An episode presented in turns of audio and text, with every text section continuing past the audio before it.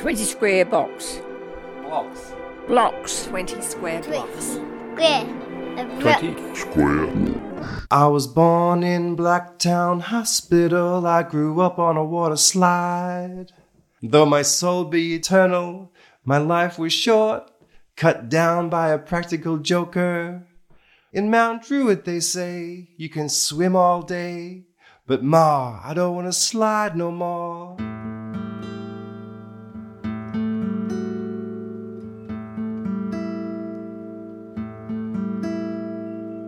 Andrew Sutherland is a multi talented individual, yet possesses a quiet, unassuming demeanour. As a poet, playwright, author, singer, and lecturer, he has spent the last two decades away from Ballarat, dedicating his time to teaching in China. Now he has returned to his hometown and tells me about the wealth of experience and insights he's learnt along the way. My name's Andrew Sutherland, and um, I grew up in Buninyong from the age of 12 onwards, and then I moved into Ballarat for a few years there. So I'm a, I'm a kind of, no one's ever really from Ballarat unless you're, you're born in the mud of Lake Wendouree or, the, you know, the fairy grass that's burning. Uh, but yeah, I spent most of my life here and re- returned after a long time being away to be back in Ballarat. So yeah, that's me. Right, all right. Well, thanks very much for being here, and, and uh, I'm a, I'm a you know proud father of two little girls, and I've been married. Work at the university in international admissions. right, right. Yeah, now. yeah, The uni you're actually working at now, you went to. yeah. That's right. For a bachelor of arts, I was pretty half half baked about getting into university. I applied, put my form in when I was in year twelve, and got into Bendigo because I put the number wrong of application. And so then I, I called Ballarat, and they said, "Yeah, we can change that, and we can get you into Ballarat." Um, I was really lucky as as a high school student because I went to Mount Clear Secondary College, um, which you know didn't always have the greatest reputation, um, and the uniforms they used to be brown, like poo brown uniforms. So the brand didn't really help the kind of the school's image that well. But I had a teacher in I think it was grade nine for literature who just gave me some positive words. He just sort of said, "Great, you're doing a really good job here," and just that I'll never forget that influence. The guy's name was Mr. Dixon. He's a he's a bird watcher. He probably passed away by now, but really soft spoken but quiet man who just gave me the encouragement at the right time in my life to to believe that I could that I could you know write essays and write. So that's sort of something that's carried you know that little moment probably changed the course of my life. And when it when it came down to it in in uh, university, doing you know literature a major, I did a lit psych major was like something that was really really powerful for me. And it was you know I I believed I could do it because of that that that teacher. In my university, I was pretty. I think uh, there was a sort of parallel conversation halfway through my first semester. Mm-hmm. I was doing introduction to film, and the the lecturer was Peter Temple. Was a pretty well known crime writer. He, he went on to become quite well regarded. He had TV series and movies made about his books. But he was a lecturer at the time, and I was smashing out my essays the night before, and I, I can't remember what it was about, but I sketched out something that I handed in, and then we were in a lecture hall. This this guy read my essay out, and he said, "This is the worst garbage I've ever, I've ever seen." And I, he didn't say my name, but I shrank to the size of a pea in that in that room, and I was mortified. And from that point, I was like, "I'm never going to be in that position again." So, you know, in later in later life, when I was a teacher, I always remembered that moment and and thought I never want to put a student of mine into that position as well. So, hmm. but. Uh, I mean, it's a bit of a tangled story. I finished my university flying colours, got the first Australian Postgraduate Research Award, got allocated an APRA scholarship, and I got the first one. What was the scholarship? Australian Postgraduate Research Award. And they didn't give it to everyone. No, no, there's only one. The first one Yeah. that Ballarat was allocated as it got university status. This scholarship paid for what? Uh, it was more, I mean, basically every three months, I would get this fat check in my bank account. For doing what? to write a thesis and for my master's. In hindsight, it was a little bit too much too young. So I was basically went from being a 20 year old university undergraduate to being a 21 year old um, sessional lecturer doing a master's thesis at my home university, um, which which would be great if I'd finished my thesis. But I spent three years nerdling away at that thing until finally I I, I just just dropped out. I uh, didn't didn't complete it. Andrew. Yeah, I know it's pretty disappointing. In that time, I did a lot of stuff like, you know, wrote plays. I you know did Oh, you're a music. playwright. Yeah, well, you know, I wouldn't say I was a playwright. but Why not?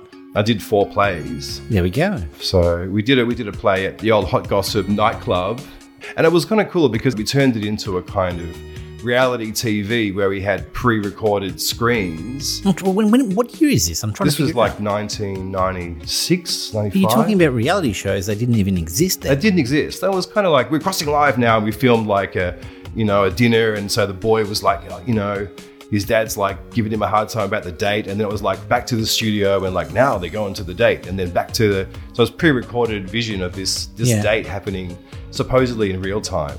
Um, we did another play at the Fine Art Gallery called The Apple of Discord, which was a play on the idea of the internet. So we took the play Troilus and Cressida, which is Shakespeare, lesser known Shakespeare yeah. play, but we did it like a kind of um, one of the characters was the internet. So like this robot who was like trying to bring them together. So the character in the play is a guy called Kent Pandarus, who's like the guy trying to kind of matchmake them and being the mediator. But we turned that into a kind of a, a, a disembodied speaker, you know, speaking the lines. Again, it was in the Fine Art Gallery. We had 3D images projected onto the walls and, you know, different forms of sculpture. It had to be seen to be believed, really. We managed but a mere 10 year catnap. Something about a prophecy about me and how it was always going to be this way. Something about the apple of discord and multi dimensional digital suggestional juxtapositions with Shakespeare. and one of the um, scenes was played out on IRC chat.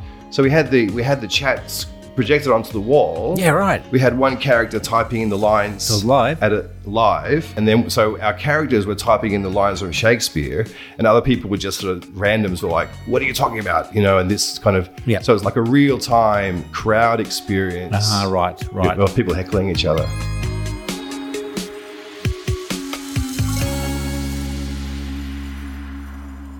it was sensational. We had the fine art gallery evening. I mean, it's again, I could say that I I messed up by blowing my scholarship and not getting anything done on my thesis or not getting it finished. But those things, I mean, I also did a lot of poetry as well. So that was what I actually moved on to next. So when you finished being a playwright because you didn't want to do it anymore, you had too many bad experiences, the drugs got to you. I don't know. I'm making, Oh. I'm making this up. I don't know what it is. No, no, Why did you no. stop being a playwright? It was more like just something that we did. I mean, Okay. the the Apple of Discord show was just massively traumatic in terms of pulling all the pieces together. Okay. But I, I mean, it was really quite messy. Like, um, I mean, the end of that, I was still doing my thesis, teaching as a 21 year old, 22 year old with people that were the same age as me, basically. It was great, but I wasn't I, I wasn't getting my thesis finished. So that kind of built up, and eventually, I I actually you know I, I self harmed pretty bad in 1997. Um, so that was kind of the end of my academic career. Um, and you know, fortunately, it wasn't anything ending of more than that. But uh, I, But I it could have been. yeah, I mean, I mean, it was a. Yeah, we were, we were doing a music video, and everyone was dressed up in like um, outrageous, uh, kind of medieval slash. I, I think I don't know what the theme of the music video was, but um, I was just a part of it. And yeah, it was in the cellar at uh, what's that place down near the train station? The Provincial Hotel. Oh, yeah. Yeah, so I I just you know had too much to drink and got really upset and just slashed my wrist to the pieces on a broken mirror and then uh, fortunately just walked up to the hospital and still wearing my um, costume with, with a guy dressed as a fairy. Oh, and so they they were like oh I had a bit of a show have you? And they stitched me up and I went left again. So yeah. And that from that point it was like well I guess I better make a make a bit of a change here because uh, this is you know not going to work out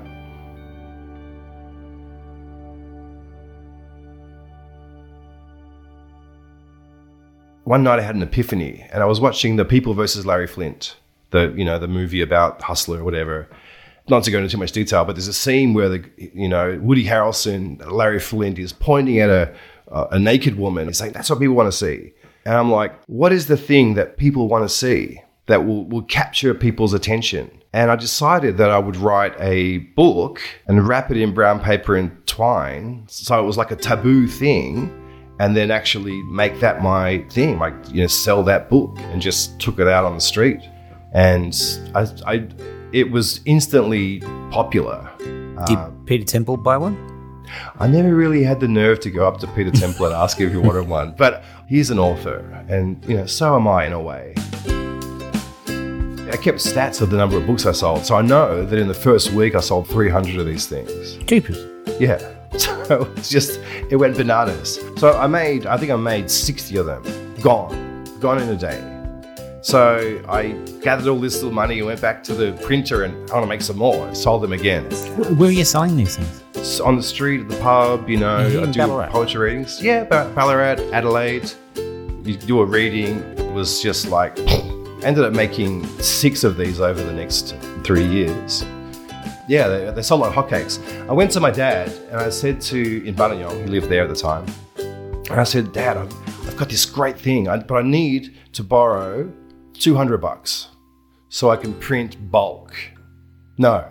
So I went back into Ballarat, went to Cafe Bebo, where I was one of my haunts, and some some fellow was there. Um, and I said, Look, I just wouldn't believe it. I just spoke to my dad, and he said, How much do you need? Gave me the money. Went and did it, paid him back two weeks later. I was completely involved in it. I was really excited about this thing and it's you know getting me around and so on. But this kind of it kind of grew and grew. So I was started to get invited to to readings and you know be the feature and go to Adelaide because I've got a, a gig at the show where I could actually you know that, that's where it kind of like grew. I also started putting it in the bookstores. So I had it readings, a polyester book on, on Brunswick Street, back when Brunswick Street was a, was the place to be. But it was like a kind of edgy comic zines, sort of edgy literature. And they got raided by the Passion Police, and that sort of put them on the map. So next thing, some guy from um, Monash Library came and bought the books, called me. I went to Monash to, to, to sell him books to put in their collection. Right. And so, you know, I went to Newcastle Young Writers Festival. This is all in like, you know, going through 2000, 2001. I started doing writing um, workshops at different places. But then, and then from there, that also segued into working for the city council, doing the youth magazine for as part of the work for the dolls, teach them how to format and make a magazine and write and so on.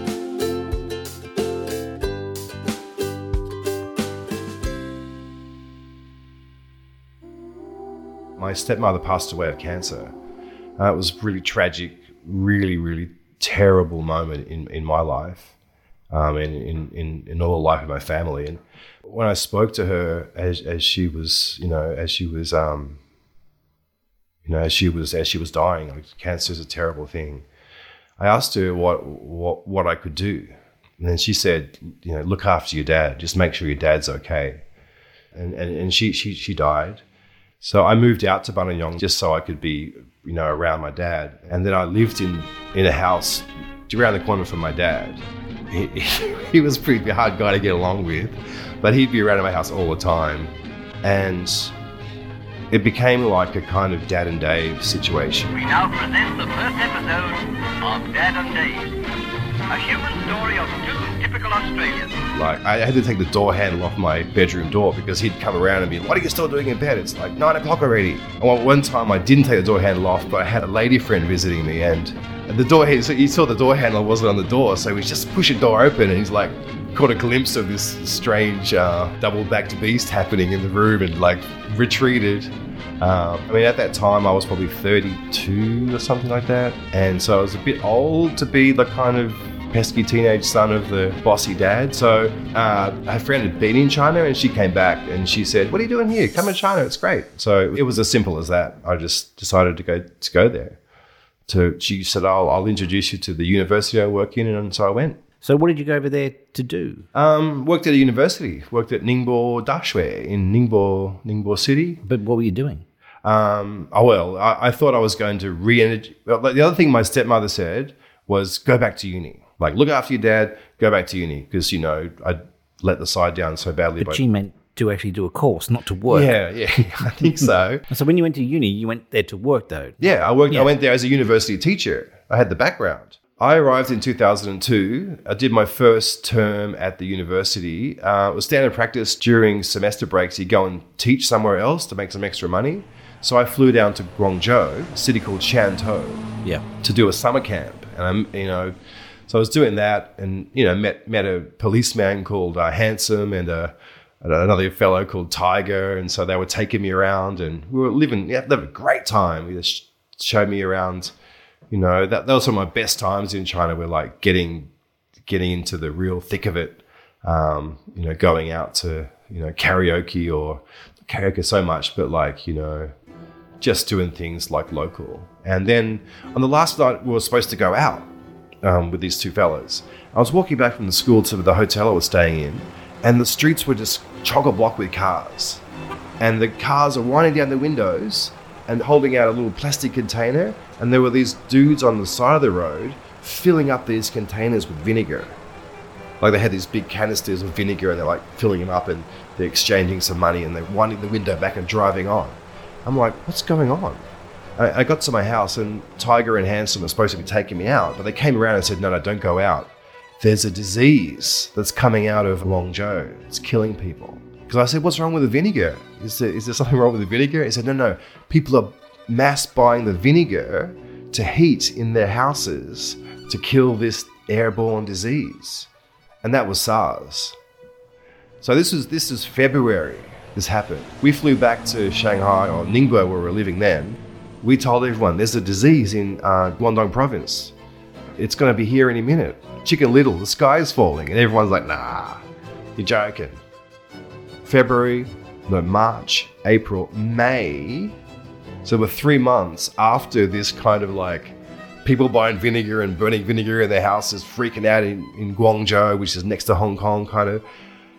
Three months later, the word's been released that there's actually a disease that's killing the hell out of people. It's really contagious. Stay in your building. Don't go anywhere. So they closed down all sports facilities, pools, supermarkets were being emptied. Um, and then the next thing, they locked down Ningbo.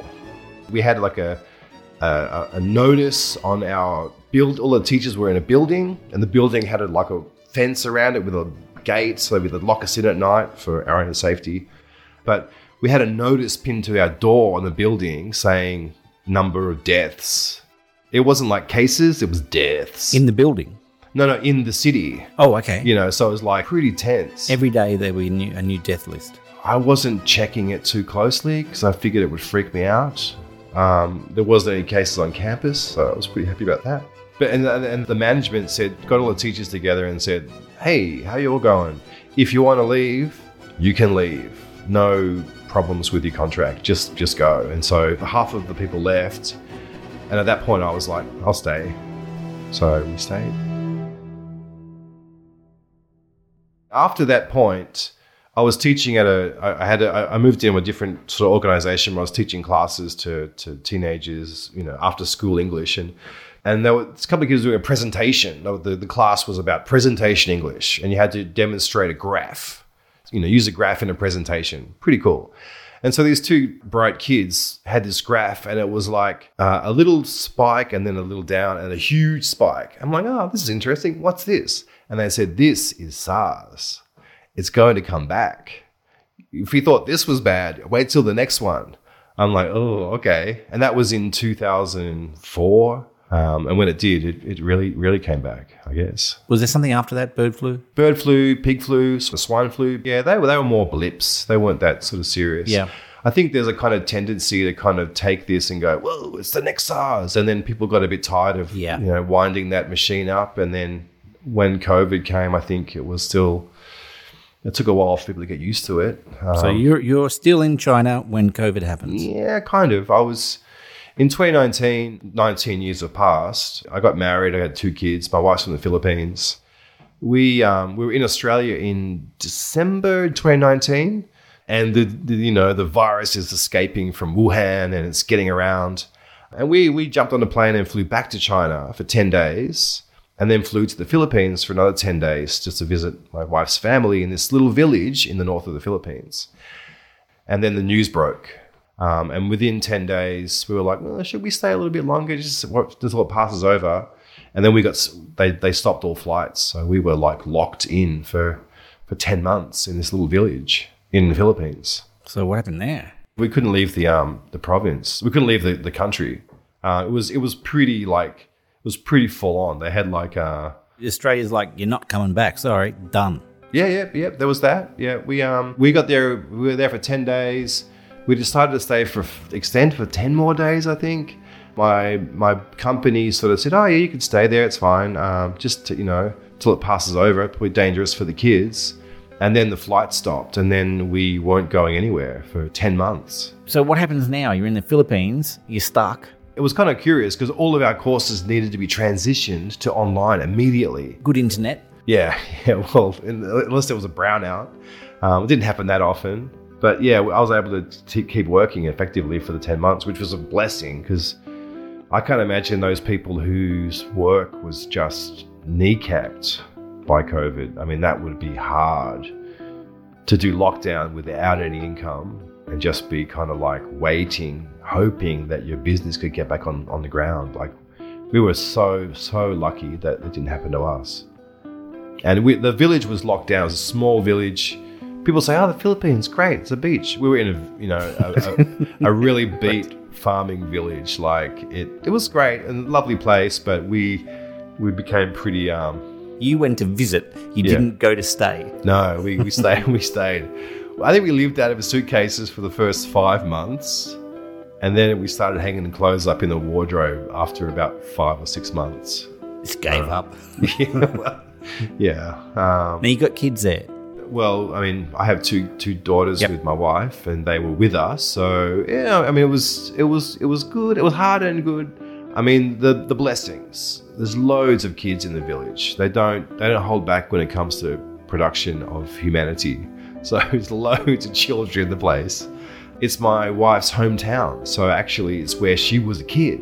So she's kind of actually I'm experiencing her home really intimately by being there for so long. Uh, her aunt, she's, she's lo- loads of aunts, but one of her aunts looked after her when she was a child. Now that same lady is looking after my daughters, you know, in the in 2020. So a lot of really great things. I became really close with my brother-in-law. We uh, we uh, discussed a lot of topics um, over that time over over Red Horse and uh, Red Horse is like a, the beer over there. Pretty strong stuff. You ride the Red Horse. The hard part was being in limbo. I think that's for everyone across the world. So it's hard what you're going through, but actually, we're all going through it together. There's a kind of there's a kind of community in that kind of suffering, well, uh, you know, inconvenience that I, I really, I really kind of appreciated. I think the people that live through it, all of us who live through it, hopefully can can take away that sense of like being sort of strapped to your neighbor in the same sort of predicament. I mean, we're never going to be in war. We're never going to be soldiers. We're never going to be on the front, you know, Western Front. And it's it's no comparison for the for those people that suffered through those really difficult times like war. But for for our cohort, this generation of people, we're going to have this experience, which is going to be kind of shape our identities, and hopefully in good ways. The negatives are numerous, but you know there are some really deep positives about it. I think to take away.